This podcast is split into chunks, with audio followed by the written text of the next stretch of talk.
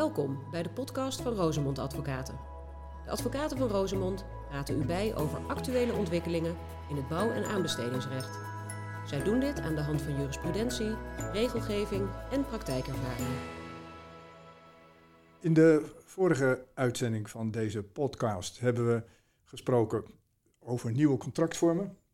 En dan met name drie contractvormen. De bouwteamovereenkomst, de twee-fase overeenkomst en ook een beetje de alliantieovereenkomst.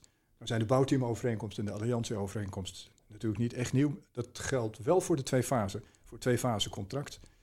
En uh, die contractvorm wilden we vandaag wat meer aandacht besteden. Wij zijn een grote voorstander van die contractvorm. Na onze mooie en soms bittere ervaringen met de UVGC, voor de aannemer vaak bittere ervaringen, hoewel dat in veel gevallen toch wel een beetje goed is gekomen, concludeerden wij dat je eigenlijk in een UVGC-contract een herijking moet hebben, een vaste herzieningsmogelijkheid als je TO af hebt. Dus toen Rijkswaterstaat in 2019 op de toneel klom met de mededeling dat ze een twee-fase-contract uh, wilden, vonden we dat goed nieuws. Jurgen, jij hebt een beetje gekeken naar wat Rijkswaterstaat sindsdien al bedacht heeft en uitgevoerd heeft met dat uh, twee-fase-contract. Kun je daar wat over vertellen? Zeker, Rob. Ik heb inderdaad de diverse notities van Rijkswaterstaat bekeken. En Rijkswaterstaat heeft natuurlijk in mei 2019 haar eerste notitie over dit onderwerp uitgebracht. Hè. Toekomstige opgave Rijkswaterstaat, perspectief op de uitdagingen en de verbetermogelijkheden. En wat wel aardig is, is dat in mei van dit jaar er een evaluatie is gekomen van de diverse projecten die al op dit moment worden, dan wel zijn uitgevoerd. En Rijkswaterstaat heeft een viertal projecten als uh, experiment benoemd die komende tijd aanbesteed gaan worden. Rijkswaterstaat laat er duidelijk geen gras over groeien. Rijkswaterstaat heeft ervaring opgedaan bij vier projecten: Stadsdijken Zwolle, de Nijkerkerbrug, Grip- en oeververlaging Pannerdensch Kanaal. Uh, mooi oud-Hollandse uitspraak heb jij zeg. Uh, Zuidasdok en de Zuid-Willemsvaart, die inmiddels het Maxima-kanaal heet. Maar wat wel aardig is, dat je twee varianten kan onderscheiden, waarbij in de, de ene variant is er een ontwerpfase waarbij partijen gezamenlijk het ontwerp opstellen en dan aan de hand van een open boekhouding en gegarandeerde opslagen vervolgens de prijs voor de uitvoering bepalen. En de andere variant is een vaste prijs met een opsomming van risicovolle onderdelen met een boven- en een ondergrens. En dan is natuurlijk de, de Zuidasdok een vreemde eend in de bijt. Want dat was eigenlijk een klassiek design- en constructcontract, zou je kunnen zeggen, met reguliere prijsvorming en een herrijkingsfase. Nou goed, we weten allemaal dat in die herrijkingsfase een verschil van interpretatie was van de prijsconsequenties, om het eufemistisch uit te drukken. En uh, dat heeft dus tot een heraanbesteding geleid. En zijn dat allemaal UVGC-contracten of hebben ze ook andere contractvormen? Grotendeels inderdaad uh, op basis van de UVGC. Daarnaast heeft uh, Rijkswaterstaat dus vier werken benoemd in de experimentele fase, hè, die nog aanbesteed moeten worden. Waarbij bij de Houten Hooipolder, de A27, een marktconsultatie heeft plaatsgevonden. En de vier projecten zijn Houten Hooipolder dus, Ring Utrecht, A73 Roertunnel en Zwalmen en de A12 de IJsselbruggen. Dat zijn de vier projecten die Rijkswaterstaat als experiment nu heeft aangekondigd. En kun jij in al die experimenten en ervaringen van Rijkswaterstaat al de contouren van een modelcontract ontwaren? Nog niet echt. Uh, dus Rijkswaterstaat heeft op dit moment nog geen modelcontract. En ik weet ook niet of de bedoeling is dat Rijkswaterstaat uiteindelijk echt één vast contract hiervoor gaat opstellen. Wel heb ik gezien bij bijvoorbeeld de Hooipolder dat Rijkswaterstaat daar bijvoorbeeld een aangepaste vorm van de UFV-GC heeft uh, geïntroduceerd, de UFV-GCI 2019, waarbij ook de instandhouding een rol speelt. Maar dat heeft niet specifiek betrekking op het twee-fase-contract. Wel is er voor de, de meer decentrale overheden een model geïntroduceerd, nieuwe bouwteamovereenkomst van het genootschap Duurzaam Gebouwd. Het CROW heeft ook een, een, werkgroep in het leven geroepen die einde van dit jaar met een handreiking twee fasen aanbesteden komen. En de doelgroep daarvan is dus met name de, de kleinere en de middelgrote werken. En ik heb ook twee commissieleden gesproken en die hebben mij ook kort toegelicht hè, wat de doelgroep is en wat inderdaad uh, een beetje hun uitgangspunten zijn. En in de handreiking, omdat het CROW kennelijk ook veel vragen over dit onderwerp krijgt, heeft de CROW neemt ook met name het aanbestedingsrechtelijke deel, hè, daar gaat ze ook iets over zeggen. En als ik het goed begrijp, heeft die handreiking toch echt betrekking op dat model bouwteamovereenkomst. Oh, dat is wel opmerkelijk, want in, in opdrachtnemerskringen is dat model toch niet met groot enthousiasme uh, verwelkomd. We zullen de, de handreiking af moeten wachten, maar uh, dit is in ieder geval de, de, stand van zaken. Maar Rob, jij hebt al eerder natuurlijk gewezen op de onevenredig grote risico's die opdrachtgevers inderdaad via de UFVGC-contracten bij bouwbedrijven neerleggen. Denk jij dat het twee-fase-contract een oplossing gaat bieden? Dat denk ik, in beginsel moet dat zeker kunnen, omdat we de contouren dus nog niet goed kunnen zien van hoe Rijkswaterstaat dat gaat uitwerken. Hangt echt van die uitwerking af. En bij die uitwerking door Rijkswaterstaat moet Rijkswaterstaat ook een afslag kiezen. Want je zei al dat je twee richtingen kunt onderscheiden in die experimenten. En zeg maar, bij de eerste zou je kunnen zeggen, die, het uitgangspunt van het presenteren in een aanbesteding van tarievenlijst en nog wat andere, wat, wat algemene informatie. En aan de andere kant bij een aanbesteding een aannemsom kiezen. Dat is een cruciale beslissing die genomen moet worden. Je kan er ook voor kiezen natuurlijk om twee modellen uit te werken. Misschien is dat ook wel een goed idee als je gaat, gaat experimenteren. En laten we beginnen met die eerste. Dus de, je legt uh, tarieven op tafel, je vraagt tarieven als uh, aanbesteder. Dan moet je daar wel een plafondbedrag, dat zul je daarbij willen vragen, of een budget voor willen neerleggen. Misschien ook wat ontwerpuitgangspunten al. En dat heeft voor de markt ook aantrekkelijke kanten, omdat er dan een geringere inspanning wordt gevraagd bij de aanbesteding. Wat dat precies zal worden, dat, dat zal ook nog moeten worden uitgewerkt. Maar er hoeft dan niet een ontzettende investering worden gedaan in een ontwerp. Transactiekosten die gaan omlaag, dat is een voordeel voor de opdrachtgever, een voordeel voor, voor de opdrachtnemer. Maar je gaat eigenlijk toe bij, bij zo'n contractvorm naar een soort regieovereenkomst. Dus als je nadenkt over die experimenten, straks komen we misschien nog even terug op de aanbestedingsrechtelijke kanten, maar dan herken je als, als bouwrechtjurist eigenlijk de twee essentiële verschillen die de wet kent. Tussen enerzijds een vaste aannemsom, daar hebben we het straks nog eventjes over, en anderzijds een regieovereenkomst. Want als je gaat werken met, of grotendeels gaat werken, met tarieven en een open begroting, het bekijken van de bestedingen misschien gezamenlijk ook besteden.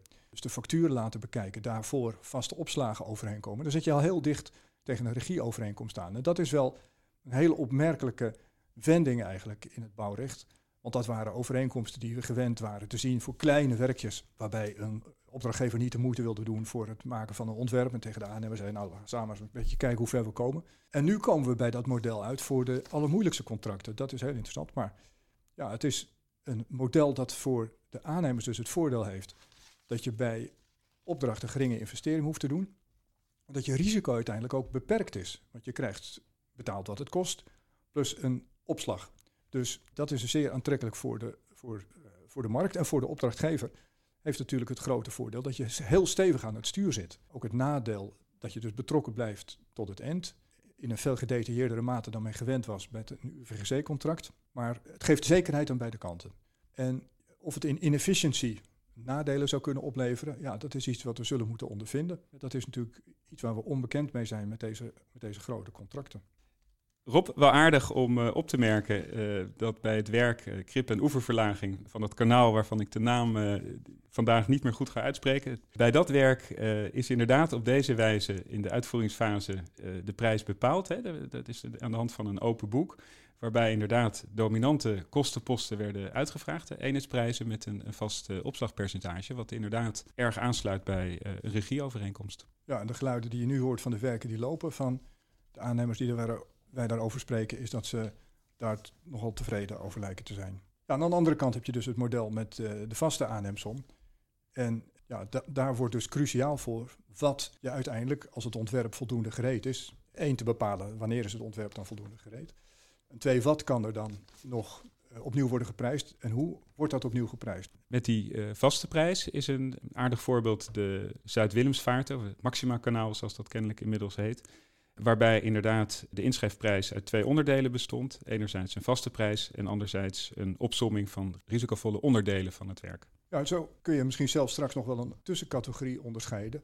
Dus een, een mengvorm tussen de beide contracten, regie en aanneming van werk, dus tegen een vaste aannemsom. Waar je onderdelen gaat, uh, vast gaat zetten en andere onderdelen uh, in regie, dus op grond van tarieven gaat laten uitvoeren. Dan zit je bijna naar ook weer een klassieke uh, contractvorm, namelijk de stelpost. Ja, zeker. Uh, te kijken. Dus die kennen we dan wel. Komen we uit bij categorieën die we al kennen in het, in het burgerlijk wetboek en de UF, de UVGC ook.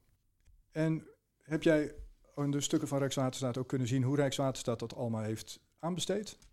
Zeker, zeker. De projecten waar Rijkswaterstaat ervaring mee heeft opgedaan, die zijn eigenlijk allemaal via de concurrentiegerichte dialoog aanbesteed. Rijkswaterstaat kiest volgens het eigen beleid bij complexere projecten binnen de GWW ook voor deze procedure. Uh, ik begrijp wel dat Rijkswaterstaat ook een zogenaamde concurrentiegerichte dialoog light hanteert, waarbij met name in de selectiefase, als ik het goed begrijp, het een en ander is vereenvoudigd. Maar dit is natuurlijk meteen een mooi bruggetje naar het aanbestedingsrecht erop. Want biedt de aanbestedingswet wel voldoende flexibiliteit om een twee-fase contract eh, aan te besteden?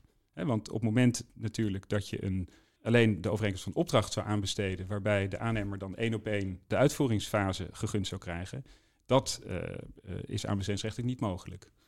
Nee, als je, alleen een soort bouwteam, een ontwerpbouwteam zou opdragen, kun je niet daarna doorrollen naar een uitvoeringsfase als dat geen onderdeel was van de aanbesteding. Dus zo moet het in ieder geval niet. dus de, manier waarop dat, met name in de, in de gewone bouw, dus niet in de infra, in de gewone bouw, in, in oude tijden, wat is gedaan in de jaren 80 heel, zo heel veel gewerkt met bouwteamcontracten. En dat was inderdaad hoofdzakelijk een bouwteamcontract met zo'n clausule van als we goede vrienden zijn aan het einde van het bouwteam, dan mag je het ook nog uitvoeren voor een uh, prijs als we het daarover eens worden. En dat kan natuurlijk niet als je de uitvoeringsfase niet al hebt mee aanbesteed. Dus dat is een cruciale eerste voorwaarde. Ja, en verder hangt het af, denk ik, van de afslagen die je kiest. Hè. Dus kies je de afslag, laten we zeggen, regieovereenkomst.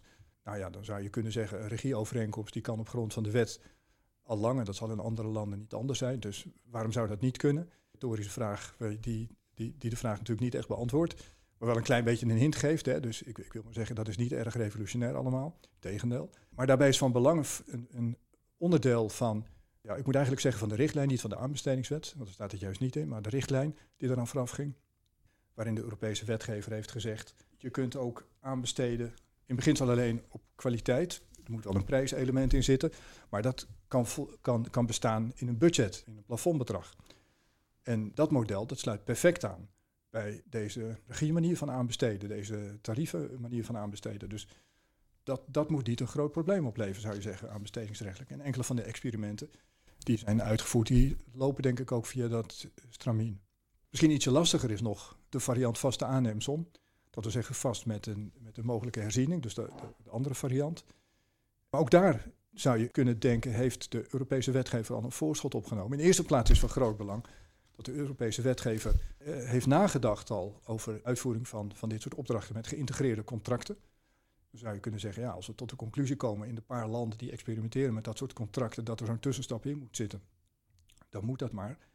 Maar ook dat is niet een erg gearticuleerd antwoord. Maar ook daar is wel een sleutel te vinden een bepaling in de aanbestedingswet. Dat is artikel 263 onder C. En dat is een bepaling die gaat over prijsherzieningsclausules. Dat is niet erg uitgewerkt, maar dat lijkt te gaan over meer dan alleen indexering. Dus dat zou, tegen de achtergrond die ik net schetste, zou dat een uitleg zijn die goed lijkt te passen in de aanbestedingswet en, de richtlijn die daaraan ten grondslag lag.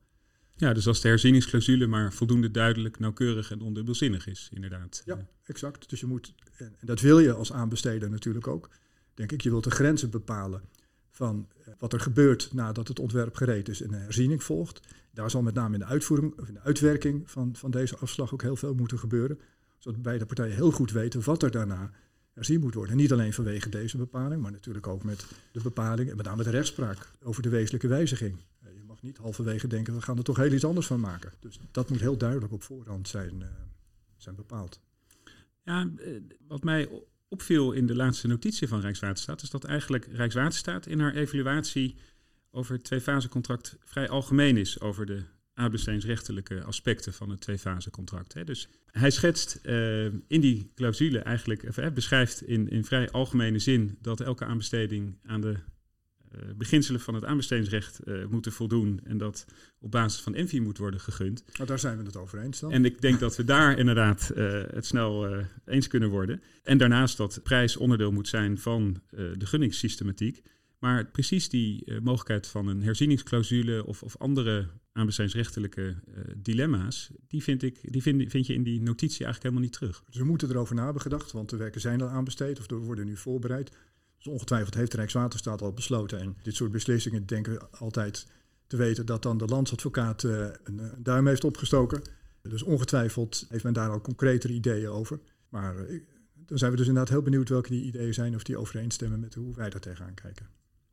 En als we dan concluderen dat Rijkswaterstaat en wij ook denken dat het aanbestedingsrechtelijk allemaal wel moet kunnen, hoe zou zo'n aanbesteding er in de toekomst dan het beste uit kunnen zien, denk je? En eigenlijk moeten we er ook over nadenken. Wat voor contract zou er het beste bij kunnen horen?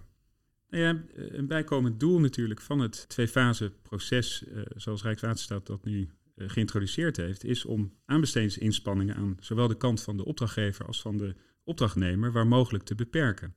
En jij noemde het net al, het, het, nadeel van de concurrentiegerichte dialoog is natuurlijk dat dat de nodige procedurekosten met zich meebrengt. Hè. daarnaast is het ook een lange procedure. Stel dat met een bouwteammodel gewerkt zou worden, dan moet je natuurlijk als inschrijver eerst hè, de, de, de dialoogfase van de concurrentiegerichte dialoog door. En om vervolgens dan weer in een bouwteam deel te nemen en om dan uiteindelijk tot een ontwerp te komen. Dus ik kan mij uh, voorstellen, hoewel dat inderdaad, hè, dat noemde jij net ook al natuurlijk, eigenlijk niet in lijn is met de Europese uh, gedachte dat uh, voor, voor dit soort werken juist de concurrentiegerichte dialoog of de mededingingsprocedure met onderhandeling de geëigende procedure is. Maar ik kan me voorstellen dat juist de niet-openbare procedure wel uitkomst zou kunnen bieden. Juist om die transactiekosten te verlagen en ook de duur te beperken. Om vervolgens hè, dat de, de opdrachtnemer juist, of de aannemer juist in de, in de ontwerpfase zijn toegevoegde waarde kan laten zien. Dat is interessant inderdaad. Dat zou met name zou zo'n conclusie kunnen gelden bij zeg maar, de regieafslag. Wat minder wellicht bij, bij de vaste aannemsom. Mij schiet dan te binnen dat ook betrekkelijk recent, een paar maanden geleden is een groot onderzoek uitgevoerd door de Europese Commissie. Hebben ze laten uitvoeren door Engelse notabene. Nog net voordat ze eruit stappen.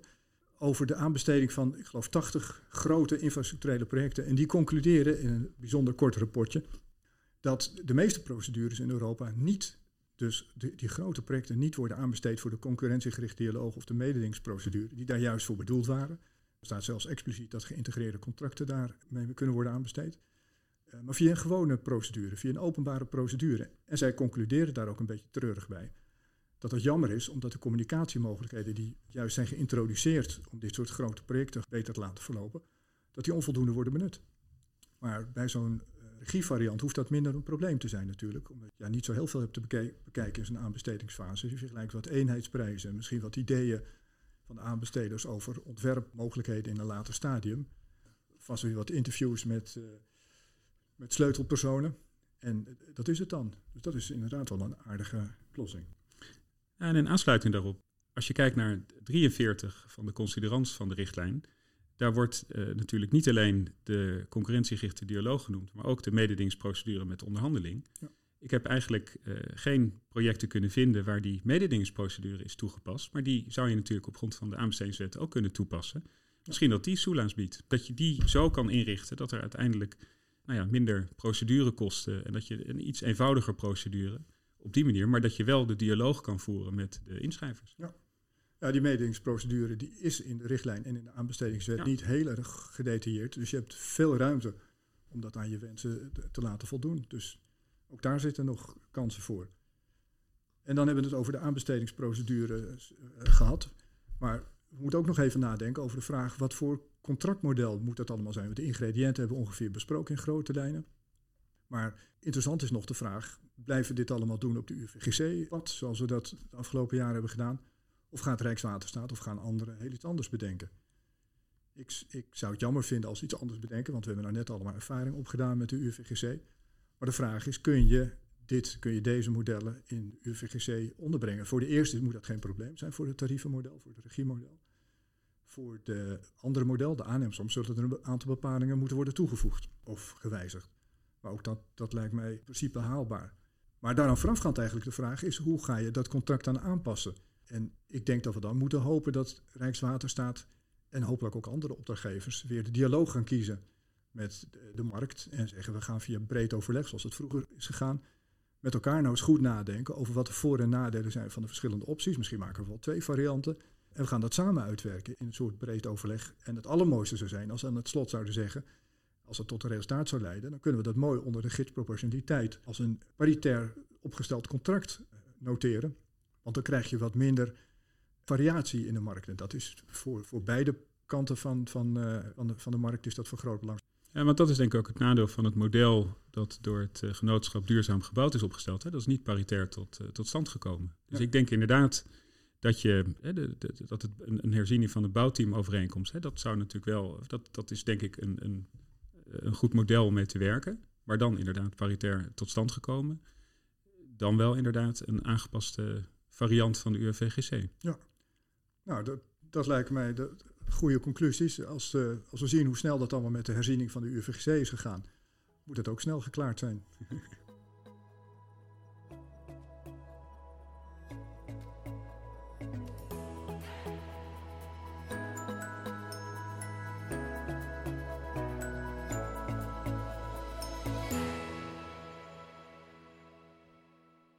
Dit was de podcast van Rosemond Advocaten. Leuk dat u luisterde.